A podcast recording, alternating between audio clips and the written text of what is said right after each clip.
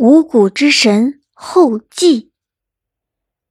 古时候在有台这个地方，有个年轻的姑娘名叫江源。一天她到郊外游玩，在回家的路上，她发现池沼边的湿地上有一个很大很大的巨人足迹。她觉得既惊讶又好玩，便用自己的脚踏在这个巨人的足迹上，比一比究竟差多大。没想到他刚刚踏入那个足迹，就觉得浑身一震。回来后不久，她就怀孕了。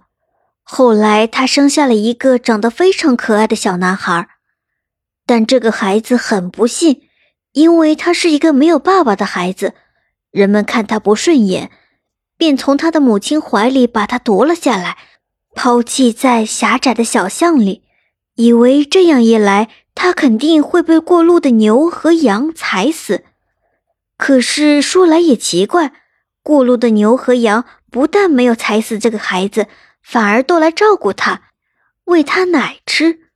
人们见他不死，又准备把他扔到森林里，可是恰巧碰见有个人来砍树，没有成功。最后恼怒的人们索性把他扔到荒野的寒冰上，心想这么一来饿不死也得把它冻死。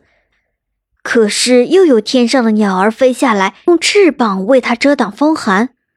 人们觉得奇怪，便跑过去看，鸟儿们飞走了，被冻得浑身通红的孩子在寒冰上一边晃动着小手和小脚，一边哇哇大哭。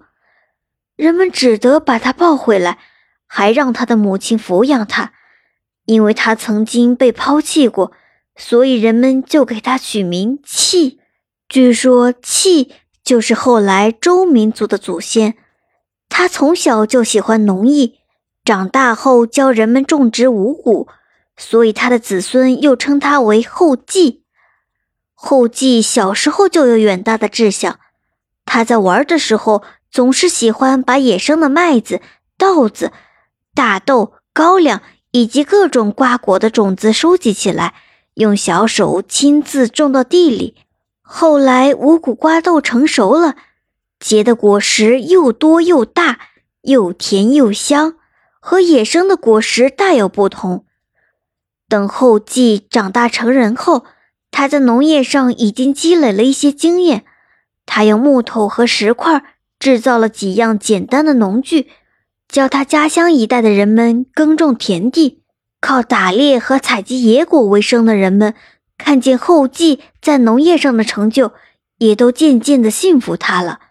于是耕种这件新鲜而有意义的劳动，在后稷母亲的家乡有台流传开来了，以致当时做国君的尧都知道了后稷和他家乡人民的成就。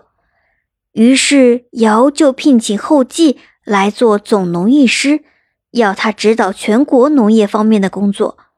后来舜做国君的时候，把有台这个地方封给了后稷，作为他农业试验的场所。后稷死后，人们为了纪念他，就把他埋葬在一个山水环绕、风景优美的地方。这个地方就是有名的都广之野。神仙们上下往来的天梯就在后稷墓的附近，这真是一片肥沃的原野，各种各样的谷物都在这里自由生长。